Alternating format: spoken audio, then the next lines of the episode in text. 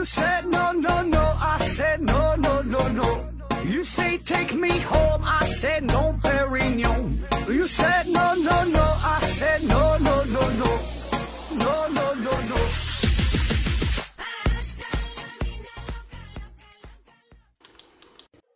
拼命探索，不计后果。欢迎您收听思考盒子，还是线上硬广。欢迎大家继续参与抽奖活动，奖品分别是由丁博士公司提供的有机活性炭和美人茶公司提供的茶叶。另外呀，今天这不是双十一嘛？呃，丁博士公司呢还有大促活动，什么活性炭、除甲醛喷剂、甲醛检测等等，这些都有超值的优惠活动。有这方面需要的朋友，可以自己在网上搜索一下。呃，美人茶公司这边呢，有兴趣的朋友也可以看一看，然后呢，到时候提我就行，呃，保证呢不给你打折。可能有挺多朋友啊，在中奖之后迟迟没能得到奖品，我也是一直在和供应商进行反复的联系，大家呢不要着急，有问题呢也可以随时联系我，我的微信号是思考盒子的拼音，思思考考和和子子，注意平翘舌的发音。嗯，毕竟吧，咱们是大公司，这个运营起来呢也是不容易，这每天乱七八糟的事儿呢也是比较多，呃，难免呢有时候有一些疏忽吧，这个公司上上下下很多事儿，呃，都得我一个人处理，嗯，所以呢，如果你联系我了，我可能呃回复的不够及时，呃，希望大家呢也是多多支持，给予更多的理解，反正无论如何吧，这只要你中奖了，这个奖品一定会到位。好了，开始今天的节目。今天呢，咱们要聊的呢叫做湍流，湍流。那如果从大的方面来说呀，湍流呢这个应该属于混沌学的一个分支。上期节目中我一直一直都读混沌了，这不对哈，应该读作混沌。第四声特此更正一下，混沌。由于这个湍流这个问题啊，它很它很重要，也很有意思，而且在湍流湍流这个问题的研究探索过程当中，有很多有意思的、有启发的事儿。所以呢，公司文案组就决定了单独再整这么一期湍流。那正如题目当中所说的这样，湍流它呢堪称是经典物理学最后的未解难题。而且这句话呢还不是一般人说的，这句话是著名的科学家理查德·费曼说的，是这个是他对于湍流的一个评价。那一看到今天的这个题目，那就属于自带流量，因为它有两个格外吸引人的地方，一个就是经典物理学，一个呢就是未解难题。那按照这句话的字面意思上来理解，除了湍流之外，其他所有的经典物理学当中的这些问题啊，就都已经被解决了。这个湍流呢，就成了一个最后未能攻克的堡垒。那咱们就得先说说啥叫经典物理学。经典物理学啊，可以简单粗暴的理解，就是除了相对论和量子力学以外，你听到过的所有与物理有关的内容都属于经典物理学。也可以这样理解，就咱们上学的时候学的。平时你能看得懂、听得懂的这个物理学的内容，它都是经典物理学。无论是电流等于电压除以电阻啊，还是说速度等于路程除以时间，还是计算炮弹的落点，还是什么凸透镜、凹透镜啊、弹簧啊、钟摆呀、声波啊、比热呀这些东西，这这都算是经典物理学。那经典物理学具体是从什么时候开始的？现在呀，已经没法进行准确的考证了。通常呢，是以古希腊时代作为开端。比如说，有可以翘起地球的杠杆原理，也有因为一句尤里卡而走红的浮力原理。那在此之后这一百多年的时间，经典物理学呢就是比较消沉，呃，直到是经过了黑暗的中世纪以后，到了十七世纪伽利略和牛顿的时代，呃，经典物理学呢才被看作是正式确立起来。嗯，再到这个十八世纪，这个经典物理学各个基础部门啊就不断的拓展，全面的壮大。然后到了十九世纪，力、热、声、光电各个分支流派就是逐步的成型，并且呢是日臻完善，最终呢是达到了辉煌的顶峰。就到了十九世纪末，已经建成了一个经典物理学的宏伟完整理论体系。那无论从哪个角度来看，可以说确实相当完美、相当成熟、相当的 wonderful 了。曾经那些困扰人类的谜题，一切物理现象，似乎呢都能够从相应的理论当中。找到满意的答案，人类自我感觉良好，以为啊真的就，呃可以掌控大自然了。比如说这个一切力学的现象，这个呢都能从经典力学中得到解释。有问题就可以去找牛顿。那对于电磁现象的分析，也有大神麦克斯韦，他把这个电和磁就统一了起来。那至于热现象，呃，也已经有了热力学和统计力学的这个理论。那无论是物质的热运动的宏观规律，还是说分子热运动的微观统计规律，也都能够做出合理的解释。声学那更是不在话下。那在这种形势之下，物理学家们自然是十分的陶醉，沉迷其中，感到物理学已经是大功告成，甚至断言往后的物理学家很难再有作为。时常会有那种才思枯竭的诗人嘛，就感叹，就说好的诗句啊，呃，就都已经被唐朝人写尽了，就我就没没有可写的了。而此时代的这个物理学家们，觉得自己。正如这些盛唐时期的文人骚客一样，那是相当的风骚，相当的牛逼了。所以，这个物理学家基尔霍夫，呃，在这段经典物理学的黄金时代，他就曾经说过这样一句话：“他说，嗯，物理学已经嗯无所作为了，往后的工作呀，无非就是在已知的规律的这个小数点后边，呃，再加上几个数字而已。”而更有名的一段言论呢，则是开尔文男爵在十九世纪末的最后一天，嗯，在英国皇家科学会科学院的年会上，信心满满的呃一段发言。他说：“这个物理学的大厦已经建成，剩下的工作只是一些局部上修修补补的工作而已了。”那当然，通常引用上面这段话这个桥段呢，嗯。就是要引出相对论和量子力学这两朵乌云的故事，但是这个不是咱们今天要说的重点哈，所以讲到这就差不多了。而且呢，我觉得咱也没有必要过分的揶揄开尔文的短见，这个倒不是因为咱们凡人水平不够哈，也 也不是因为他老人家江湖地位高自带光环，咱们不能藐视权威，而是我确实觉得这个开尔文呐，他老人家在沾沾自喜的同时，也隐约的感觉到了这两朵乌云的存在。这呢也足以看出他的预见性。那虽然他当时啊，他已经是七十四岁的高龄，这个满口的牙呀只剩了一个，但是老头当时这精神头还是不错的，仍然敏锐地察觉到了，在这一派祥和、歌舞升平的物理世界之下，则是暗流涌动，两朵乌云正是酝酿着一场狂风暴雨。另外，这个开尔文这段话呢，他这个发言确实有他的道理，因为在此后一百多年的时间里，就经典物理学而言。比之曾经的牛顿的三大力学定律啊，开普勒的三大天体运行定律啊，还有热力学的什么三大定律啊，还有一堆欧姆定理、楞次定理、库伦定理、焦耳定理等等等等这些高光的时刻，的确，此后的物理学鲜有革命性的进展。倒是这个相对论、量子力学领域啊，动辄就是搞个大新闻。那可以说，开尔文的这段话哈，这边话音未落，经典物理学呢就将要终结，马上呢就要开启的是原子时代。而更尴尬的是，这个经典物理学与相对与相对论呐，还有量子力学这个交接的过程啊，并不是十分的顺利。就是虽然已经进入到了原子时代，但是湍流这个经典物理学上的钉子户仍然呢是不愿意搬走。那在新世纪，甚至说是新的千年，就说是现在，它呢仍然是困扰着、折磨着无数的科学家。所以在四十多年前，海森堡临走的时候。他曾经说过：“当我见到上帝之后，我一定要问他两个问题，一个呢是关于相对论的，一个呢是关于湍流的。”而这个海森堡确信，就连上帝也只能回答第一个问题，呃，就是解决相对论的事儿。那潜台词就是这个湍流似乎呢比相对论还要复杂，还要难以捉摸。那也不知道在另外那个平行宇宙当中啊，这个海森堡是否有了满意的答案，亦或上上帝真的呢也不会？那好了。铺垫完了这个大背景，做足了前戏，下边呢咱们就得办正事了。那到底啥是湍流呢？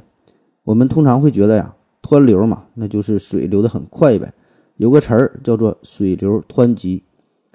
蜀道难里边有这么一句话，叫做“飞湍瀑流争喧哗，平崖转石万壑雷”。那虽然不知道啥意思，但感觉这是个好诗。湍呐这个字儿本意就是水流急速。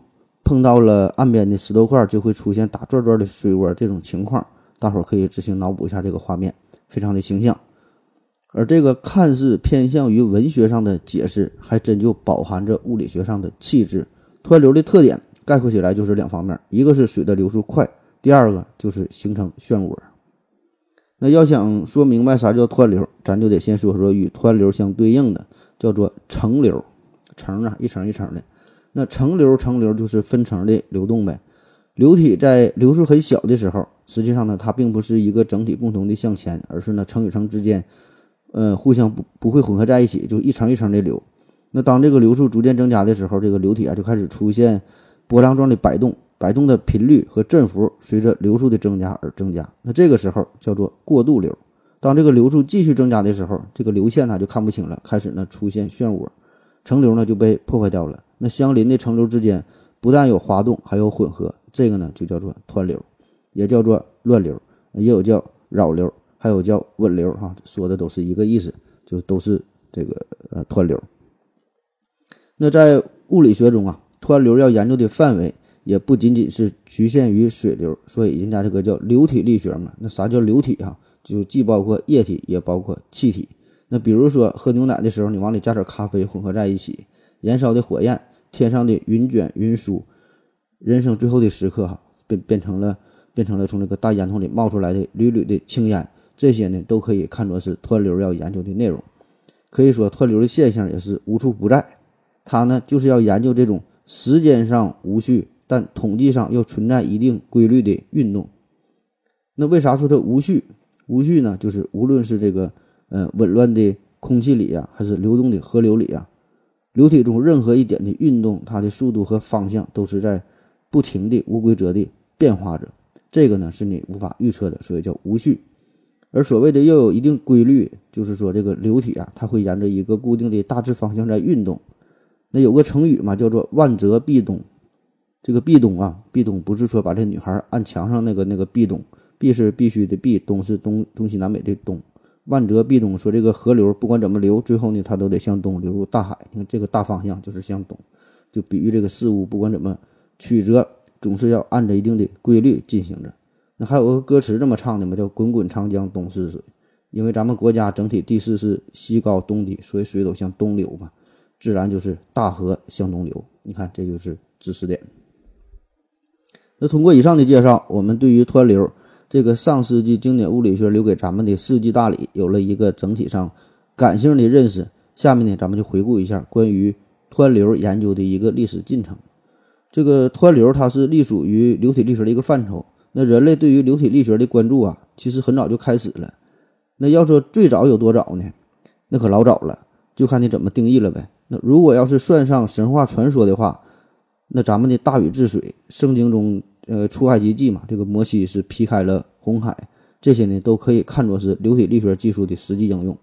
当然了，我就这么随便一说，你你就当真的听就行了。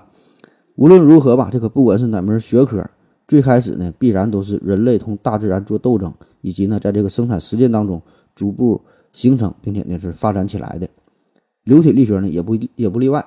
那正经的说，最早呢可以追溯到。人类对于鸟类飞行的向往，以及呢，在这个战斗当中啊，发射出的弹丸呐、弓箭呐，在飞行的时候，嗯，这种受力因素的种种研究分析。那当当然，这段时期哈，更多的呢，只是集中在感情上的认知和理解上。那真正从物理、从数学的角度加以规范的研究，那还得说是古希腊的大神阿基米德，他的这个浴缸可以说是奠定了流体静力学的基础。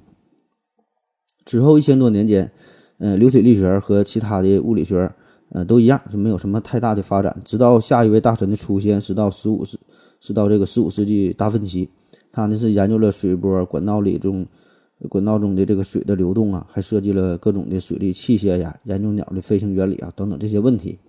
当然，一方面这个达芬奇他涉猎的范围太广，另一方面呢，他的这个众多研究呢是更偏重于实际应用。所以呢，此后是直到十七世纪末，才由荷兰的物理学家惠更斯，他呢是首先估算出了物体物体在空气中运动的阻力。之后呢，是经过这个牛顿和欧拉的努力之下吧，是得出了描述呃无粘性流体运动的微分方程。而真正首次在实验当中观察到由层流到湍流的转变。这个事儿呢，要等到一八三九年，那实际上距离今天呢还不到二百年。那在这些对于湍流的研究当中，有两个标志性的事件，一个呢是 N-S 方程的提出，一个呢是雷诺数的定义。那听了这期节目，如果你能记住这两个词儿，嗯，我想啊，对于这一个礼拜我这关于这个这个湍流十多万字的外语的文献，那我我就是没白看哈。好了，咱们先休息一会儿。我要跟正南去尿尿，你要不要一起去啊？我也要去。哎，风姐，我要跟正南、阿呆一起去尿尿，你要不要一起去啊？好了，喝了口水回来，咱们继续聊。先说这个雷诺数，这个呢和法国汽车品牌雷诺不一样。这个雷诺呢是来自英国的科学家奥斯鲍恩·雷诺，他通过反复的实验得出了从层流过渡到湍流的条件，就是同样的流体水和水银和胶水，它产生湍流的条件那就不一样。那同样都是水的话，在不同管径的水管子当中，那有时候它就是层流，有时候就是湍流。这背后到底有啥规律呢？太专业性的东西啊，咱就不说了，唠点大家呢能听懂的。我们可以奔理想一下，对于这个流体的研究啊，确实是挺难的，就很难找到一个切入点。赫拉克利特嘛，他就曾经说过，人呢不能两次踏入同一条河流，因为河水在不停的不停的流动。那你想找到河水流动的规律，那简直是无从下手。我们只能从感官上来体会一下，这时而是小溪潺潺，静水深流；时而呢是波涛汹涌，浊浪排空。那得怎么研究水流的规律呢？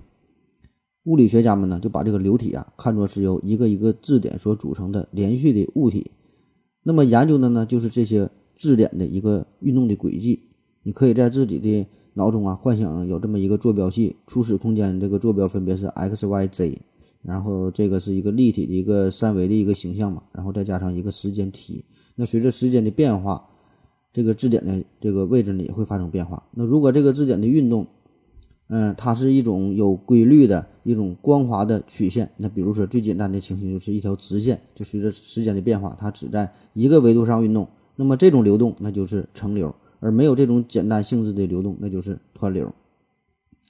在湍流的情况下呢，对于单一的质点，它这个运动呢，那就是无法精确预测的，只能从从这个统计意义上得出它的平均数值。那当年这个雷诺具体是怎么做的呢？首先呢，他是把这个染料啊注入到呃水流比较缓慢的呃管道当中，发现这个染色形成的这个线呐，大致呢就是以直线的形式通过了管道，然后呢，他就让这个水流加速，结果呢，这个染染料呢就会以一种非常复杂的方式旋转，很快呢就是相互融合在一起了。这个水流呢就变成了湍流。那这个实验呢看起来并不复杂，却给雷诺带来了很多的想法。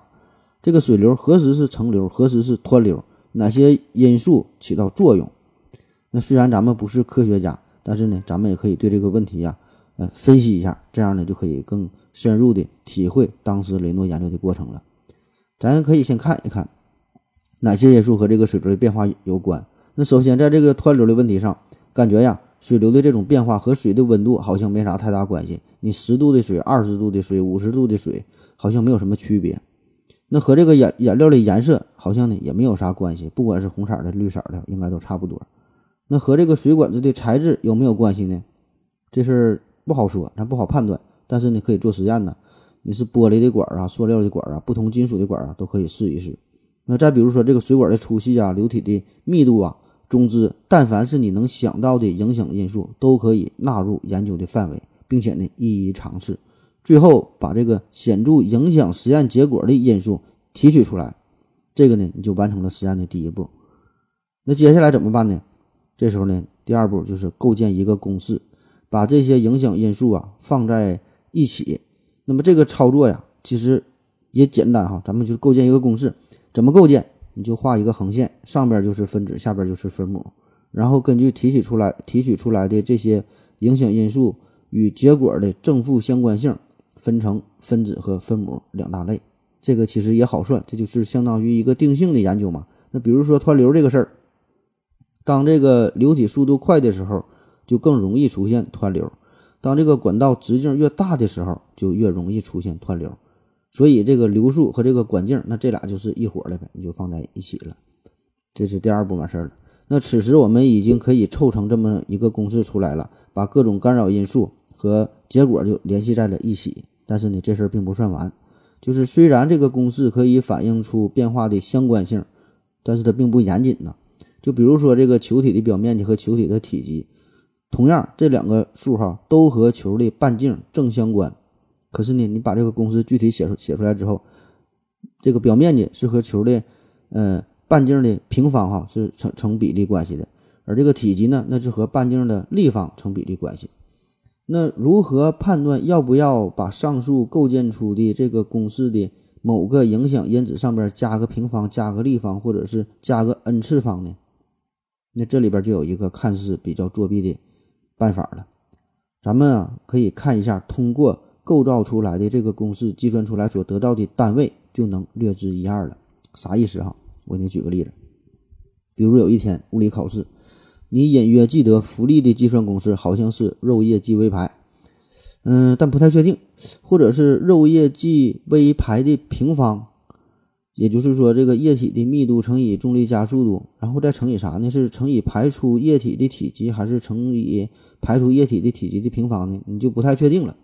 但是基本就是这俩当中的一个，那没事儿，你就可以通过这个单位来判断这这个哪选择哪个公式了。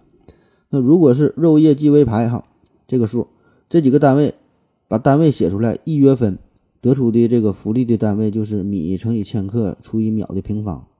那看到这个单位，这个时候你就更加犹豫了，这单位看起来怎么怪怪的呢？因为大家都知道这个浮力，浮力它也是一种力呀，那力的单位它就应该是牛顿呐，不管是什么浮力还是压力，对吗？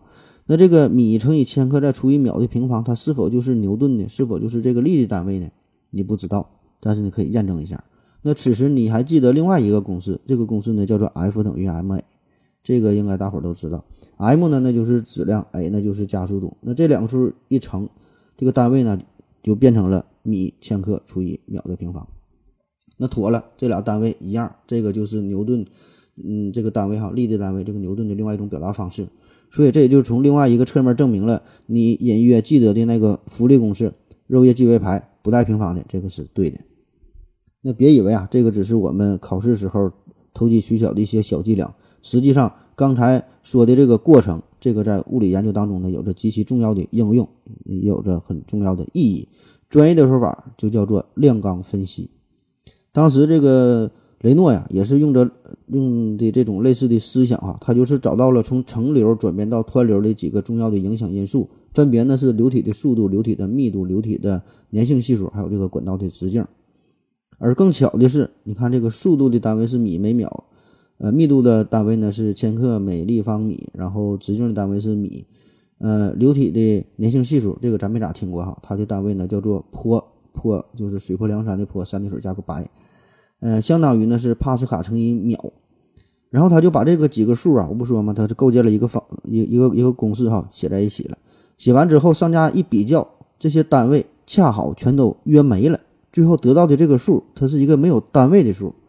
专业的说法呢，叫做无量纲数。那这个看起来就相当神奇了，冥冥之中啊，似乎呢有着一股莫名的神秘的力量在主导着这个公式。那否则哪能这么巧呢？你就把这些数凑在一起，这个单位恰好呢就能互相抵消掉。这个公式它一定不简单呐。这个就像是你这个圆周。圆周与这个直径，呃，一比哈，得到这个比例，这不就是派吗？你看这个也是一个无量纲数，没有单位。但是这个简单的，这是一眼就能看出来，它它两个单位一样啊，它它都是长度的比较嘛，所以自然它没有单位了。而这个雷诺数，它涉及到的是四个参数，居然这个单位凑巧这么凑巧就能约没哈，所以此事呢必有蹊跷。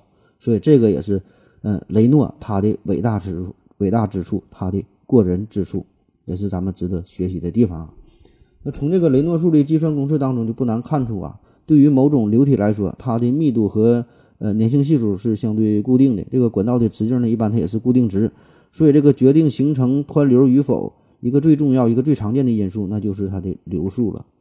而这个雷诺呢，就给出了结论，说这个雷诺数越大，湍流呢就越容易出现；流速越小，那它就浪不起来了。并且呢，他还给出了具体的参考数值。嗯，一般呢，就是当这个雷诺数小于两千三百的时候呢，就表现为层流；呃，雷诺数处于两千三百到四千的时候呢，就是一种过渡的状态；这个雷诺数大于四千的时候呢，就会表现为湍流。就一旦有了很小的扰动嘛，这个扰动就会不断的增长。那此时如果不用统计学和概率论的方法了，呃，就就很难描述这种流动的过程了。那当然，具体到不同的专业各个亚学科，比如说大气科学当中的动力气象学。航天科技中的飞行原理，水力学当中的河流动力学、海岸动力学，哈，等等吧。这些对于雷诺数的具体的定义呢，又有着各自的特点，但是它所所要表达的意义啊，在这个本质上那是一样的。那我在网上查到了一些数据，说这个普通航空飞机，它在正常飞行的时候，它的雷诺数呢是高达五百万；海鸥飞行的时候呢，雷诺数是十万，这速度非常快嘛，这都是处于湍流的状态。然后大脑当中呢，血液这个流动哈，这个血流它的雷诺数呢是一百。精子的雷诺数呢是零点零零零一，嗯，我也不知道这个科学家他都是怎么算出来的。那介绍完了雷诺数，再介绍关于湍流的另外一个重要内容，叫 N-S 方程。这个呢是由法国人纳维和英国人斯托克斯，嗯，提出的描述粘性不可压缩流体，呃，动量守恒的一个运动方程。嗯，也可以说是湍流研究当中最为重要的一个方程了。那为了纪念这二位哈，所以这个叫做纳维斯托克斯方程。那简称呢就是 N-S 方程。那虽然人们已经可以很好的计算出雷诺数，而且根据丰富的经验，可以将雷诺数推广到实际的工作生产当中。对于科学，对于工程师来说呀，知道这些数值呢，已经呃可以很好的解决部分实际问题了。但是呢，对于数学家和物理学家来说，他们呢并不满足，他们想知道层流向湍流转变的物理过程哈，这个背后。到底发生了什么？到底有什么样的这个物理机制在控制着它呢？这个层流向湍流转变呢，有一个专业的说法叫做呃转裂。转裂，转呢就是旋转的转，裂呢就是转裂的裂。这个字儿啊挺难写，有一个不太常见的成语叫做裂手复耕哈，自己查查字典看看。裂手复耕，我估计这四个字啊，你也就会写一个手字。呃，啥意思呢？就是手一转动啊，就把这个汤汁就给打翻了。嗯，用来比喻动辄就闯祸，不干什么好事儿。转裂呢，就是转化、转变一个平静的水流啊，它就 hold 不住了。嗯，这个也是所有研究湍流科学都很感兴趣的，必须要面对的，也是无法完美回答的一个问题哈，就是这个转裂的过程。嗯，这里边还包括号称是世界上最后一个全能的物理学家朗道哈。嗯，对这个问题呢也是非常的着迷，也是非常的无奈。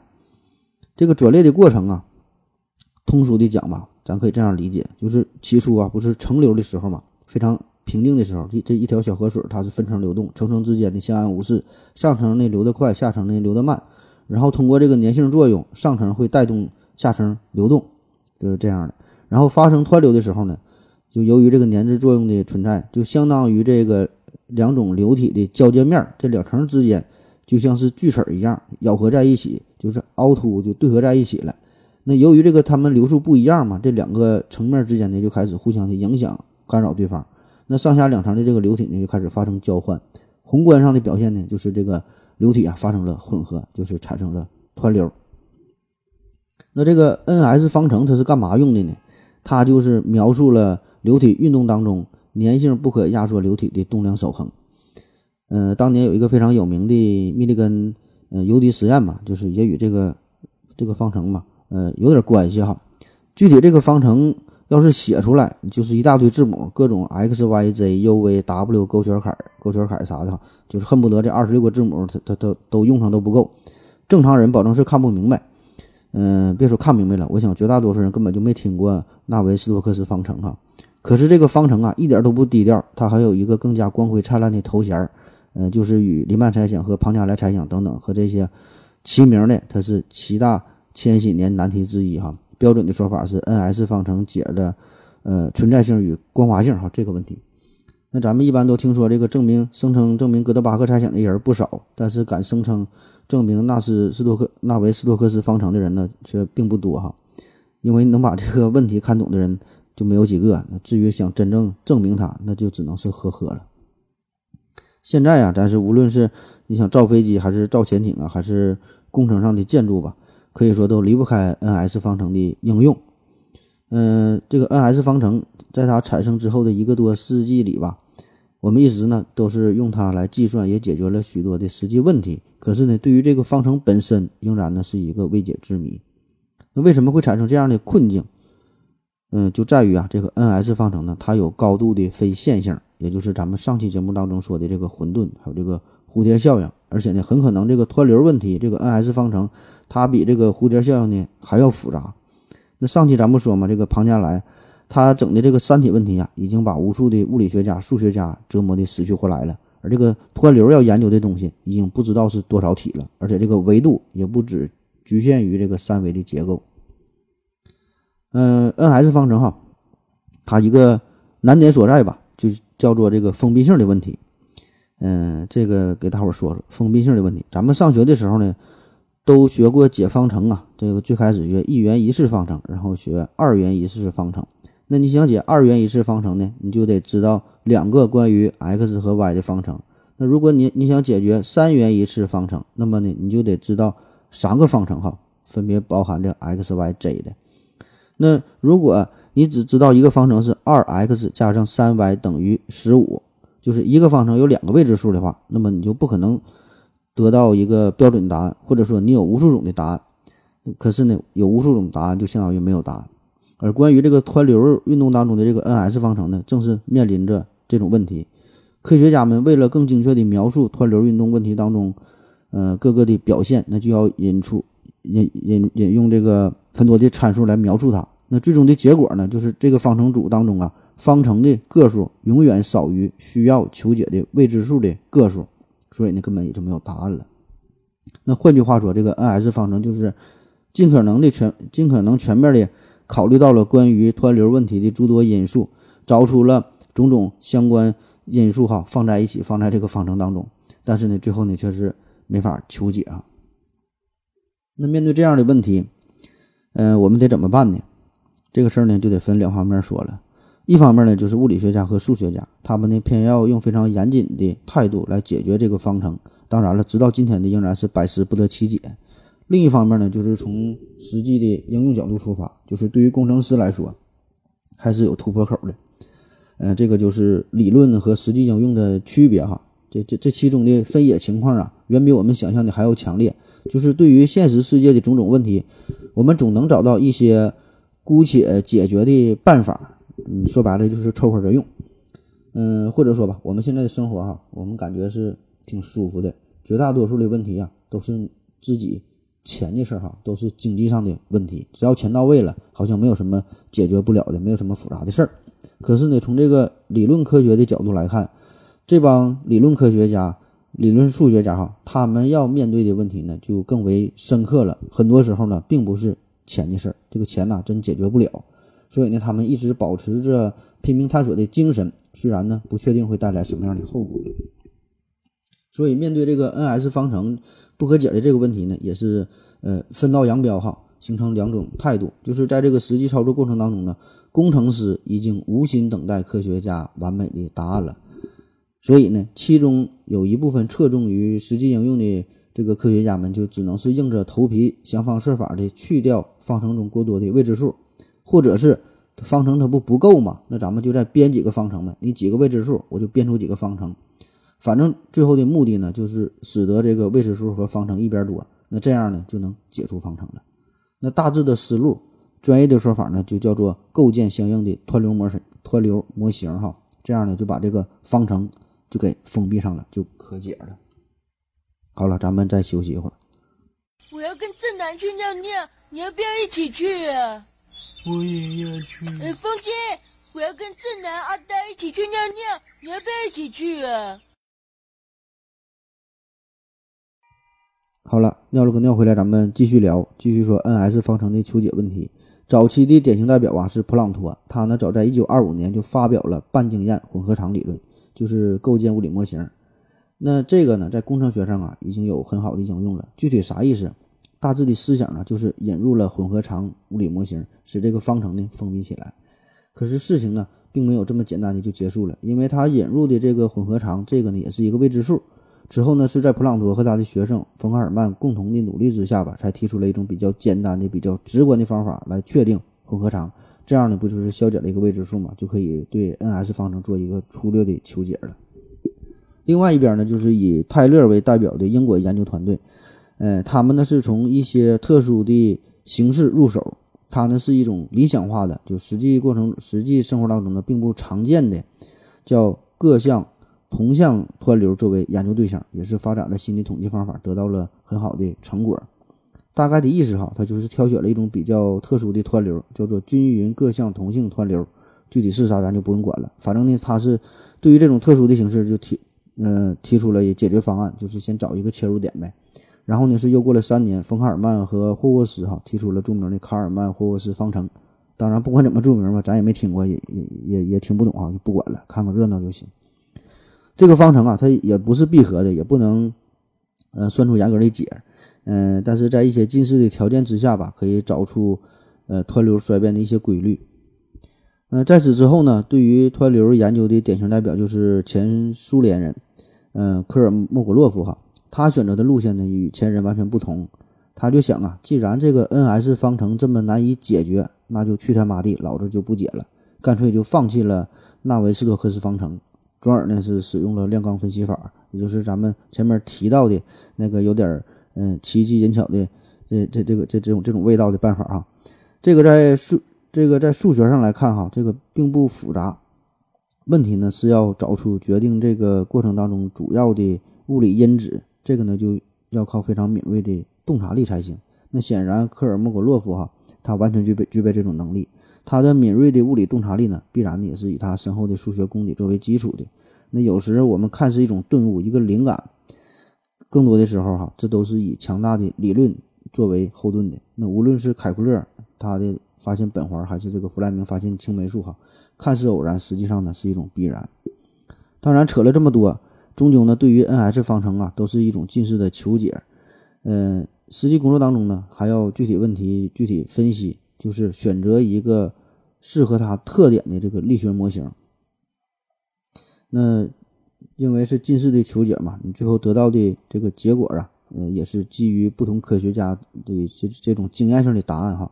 所以，对于这个包工头和侧重于实际应用的物理学家来说，以上这些做法啊，那真真是极好的，因为他们的目的呢，呃，并不是想从根本上解决湍流问题，探究湍流的本质，他们的重点呢，就是想把这个湍流的模型啊应用到实际当中哈，找出一个更好的模型。能能更好的应用于生产生活，这个呢就足够了。嗯，可以说哈，这个湍流模型的构建和研究湍流本质啊，这个是完全两个不同的道路。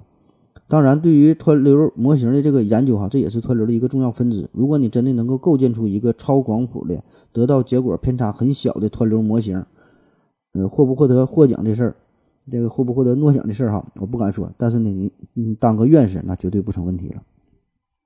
目前呢。嗯，具体湍流模型的构建有很多种哈，呃，较为常见的，呃，比较有代表性的有两个，一个呢叫做平均 N-S，呃，平均 N-S 方程的一个求解，一个呢叫做呃大涡模拟哈，咱就领悟一下精神，感受一下气质就行了。这个平均 N-S 方程，它大概的思路呢，就是首先对时间呢做平均处理，然后呢额外构造出的，额外再构造出方程来控制这个方程的分别性。呃，通常呢都是这些大咖呀，按照自己对于湍流的理解来建立呃建立起来的这个模型，嗯，所以呢这个也是因人而异吧，这个没法说对错哈，只有好用不好用，在不同的具体问题上也是各有优缺点。呃，湍流的大涡模拟哈，这啥意思？大涡模拟这个涡呀就是漩涡的涡，大涡大涡，这个思想呢就是想研究大涡的结构呗，大的这个漩涡，那么。研究大的就得呢，先把这个小的忽略掉。那你就得先设定好多大的这个漩涡算是大的哈，你就把大的研究明白，然后呢再通过求解附加方程，再得到嗯小涡的解啊，大概就这个思路吧。对于湍流的研究吧，发展到了今天，还有另外一种全新的思想，呃，就是完全放弃模型构建的思想，就是对于这个复杂的方程吧，咱不建模型了，不把它封闭起来，咱就是硬算哈。专业的说法呢，叫做直接数值模拟。嗯，它呢就是不需要构建模型，采用直直接数值计算进行求解。那缺点呢就是计算量非常大呗，耗时时间非常多，对于计算机的要求也是非常高。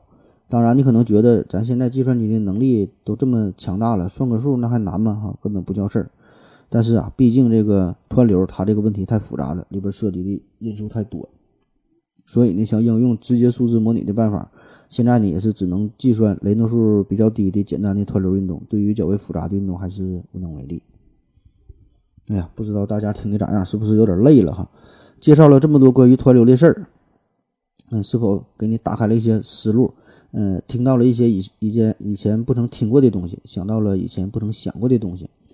嗯，或许你已经睡着了，根本听不到我现在说的话。我跟这个文案组就说呀，虽然咱们这个节目是华语当中吧，做科普应该是数一数一的节目了，嗯，但是呢，咱要不忘初心呐，不管这个节目做的好坏，最起码呢，尽量的多说点人话哈，让大伙能听得懂。嗯，反正我也是尽量把大家呢想象成就是呃初中一年级、二年级的水平，最大的限度呢是不能超过高中二年级哈。这个说太深了，你保证是不会。这个节目的最后吧，那咱就是聊点相对轻松的话题，说说人文学科当中与湍流有关的事儿。就是除了数学、物理学、工程学中的应用吧，这个湍流的形象还广泛的出现在艺术创作、哲学理论，甚至是经济模型当中。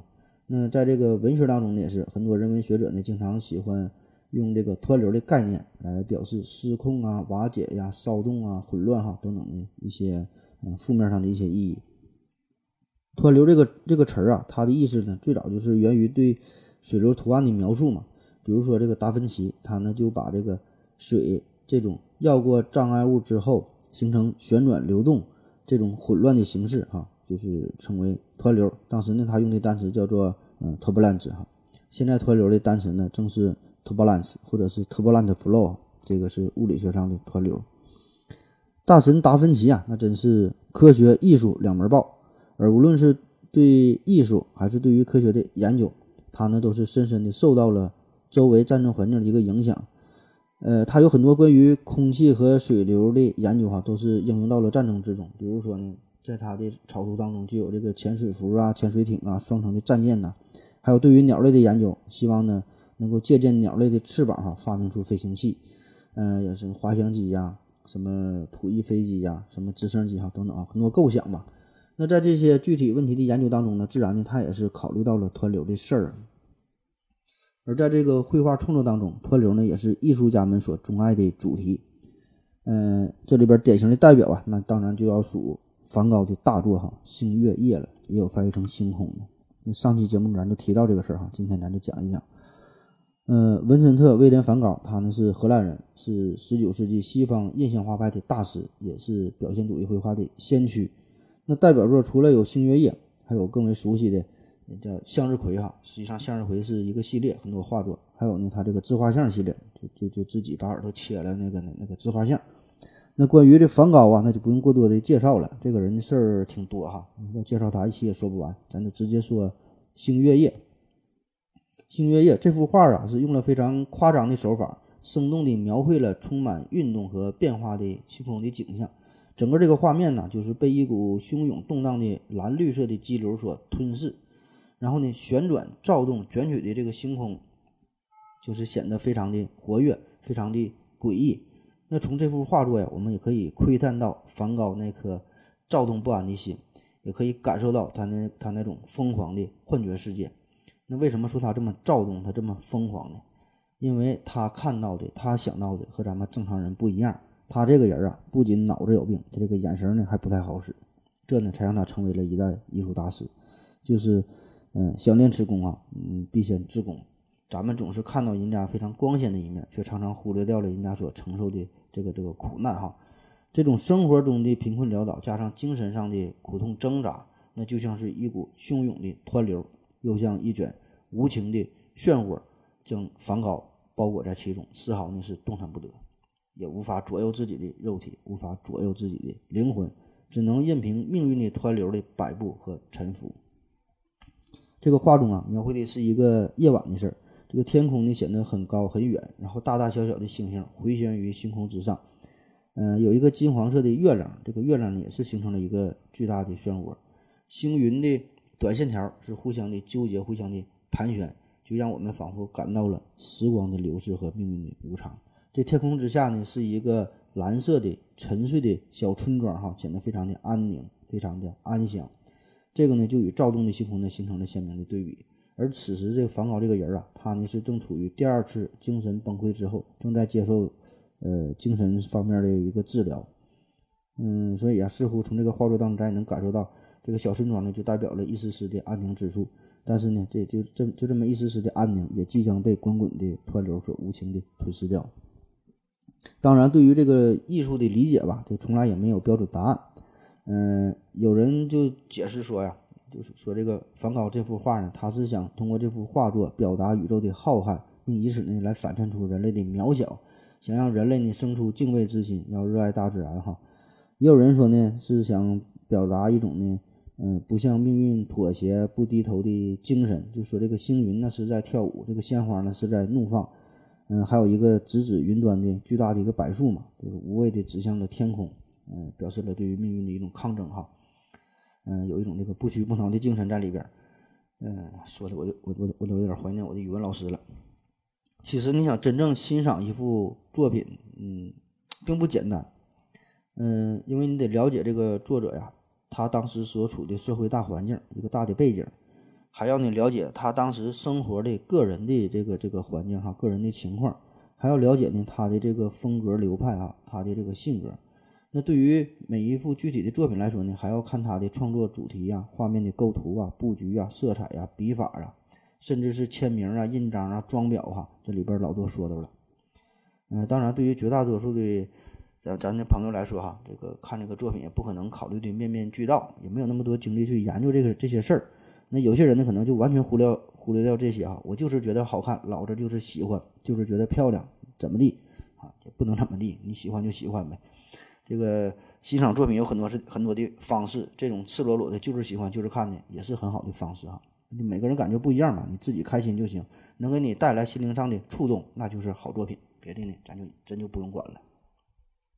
梵高他这一生啊，非常的短暂，只活到了三十七岁，呃，生前也是非常的不顺吧。就死了之后，他的作品才逐渐被大伙接受认同，这个作品呢才逐渐的升值，一整的干到这好好几亿哈一幅画。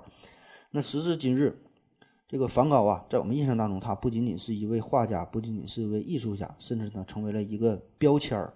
他的身世啊，也是让我们非常的着迷。越来越多的标签呢，不停地贴到他的身上。甚至呢，有人说梵高还是一位数学大师。因为有人分析了，说这个星月夜这个画当中嘛，这不有大大小小的湍流嘛，这种这种漩涡嘛，这个呢是一种高度复杂的呃非稳态的流动。你看这个《星月夜》这个画呢，是创作于一八八九年。那从时间上来看，这个时间就是远远的早于很多研究湍流问题的科学家。所以，就连前面提到的呃科尔莫果洛夫哈，他看到梵高那都得叫一声前辈了。那近来近年来啊，有人从科学的角度就分析这《星月夜》，说这个画中的光与影的结合，居然呢显露出了湍流的真容。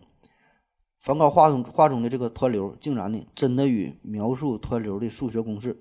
科尔莫果洛夫微尺度相互吻合，那也就是说，这个梵高的《星月夜》这个呢，不仅是一幅艺术作品，同时呢，它还可以完美的呈现、完美的视觉化湍流理论。那除了《星月夜》，在梵高生命最后的时光呢，还有一幅大作叫做《麦田上的乌鸦》。在这幅画作当中呢，也能找到湍流的影子哈，嗯，经典的数学模型都能在这里边发现。所以呢，有很多人就声称说，这个梵高啊，不仅是一位绘画天才，还是一位数学家，还是一位物理奇才。那对于这种说法，呃，反正我个人呢，我是持有反对意见的。呃，官方的说法是，咱公司呢是持保留意见。嗯，我想作为呃一位后现代画派的呃后印象画派的这个绘画大师了，他的艺术造诣呢是相当之高。曲折的身世啊，也是足够传奇。我们呢，已经不需要再往梵高的身上贴金了，就像是上吐槽大会一样。他的这个槽点呢，已经够多了哈。从这个割耳朵到最后开枪自杀，整个他的一生啊，已经足够的热闹了，不用再往上加料。以我小人之心的猜测吧，那些从数学和物理学的角度去研究星月月星月夜的人呐，嗯，必定不是什么正经的科学家，没啥事，没啥正事可干。要么就是憋的实在不行了，写不出论文；要么呢，就是想整点旁门左道的事儿，想剑走偏锋，想一炮走红。这呢也让我想起了早些年，呃，我们对于这个特斯拉的态度哈，从大家漠不关心，没有人关注特斯拉，到后来呢逐渐引起注意，浮出水面，成为众人的焦点，再把这个特斯拉呀一步一步的推上神坛哈，他还想飞上天，和爱迪生肩并肩，甚至呢还要超过爱因斯坦。那当然，对于我们这些吃瓜群众来说，从来都是看热闹不怕事儿大，就喜欢八卦，就喜欢传奇的故事。每当我们提起牛顿的时候呢，似乎呢更关心的呢是他的炼金术和当这个造币造币厂厂长的段子哈，而不是他的力学原理。那一说到爱因斯坦的时候呢，除了相对论之外呢，咱们更喜欢谈他，呃，关于呃拉小提琴的这些事儿。而说到霍金的时候呢，我们呢对他的轮椅呀那是更加的着迷。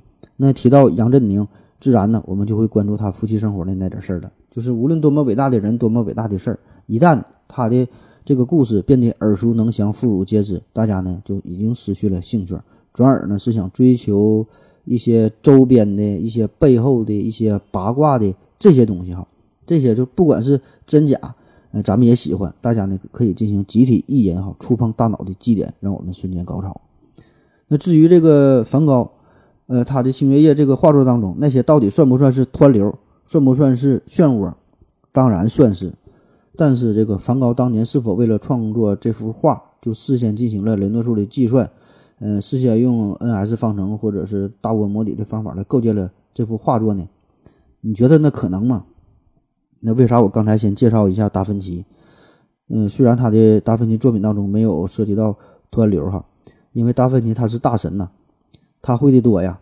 他的作品当中虽然没有湍流，但是有维特鲁威人这种完美的比例，有蒙娜丽莎这种神秘的微笑，有最后的晚餐这种精美的构图，这些呢必然就会涉及到数学，涉及到几何学，涉及到物理的内容。你也可以说，任何一幅好的绘画作品呢，这里边呢必然会包含着科学层面的内核在里边，它不是随便画的哈。嗯，你看这个几何学呀，什么光影的设计呀，这个透视的效果哈，嗯，还有咱们。就是熟知的什么黄金分割比例啊，还有什么各种曲线的应用，这些呢，关于艺术的创作必然都会涉及到。但是呢，我觉得关于湍流这个事儿，远比我们想象的，远比我们要理解的复杂的多。你想把湍流，想把漩涡这种复杂的专业性极强的东西，真正放在一个绘画作品当中，我觉得那还是算了吧。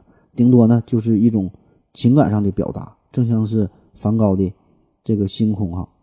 这些湍流啊，给我们带来了心灵上的震撼与冲击。我想啊，这就足够了。这个呢，也是呃梵高作品的意义所在。所以，奉劝那些浪吹的大师们，你就消停消停吧，别瞎研究了，饶了梵高吧，他只是一个精神病患者。谢谢大家，再见。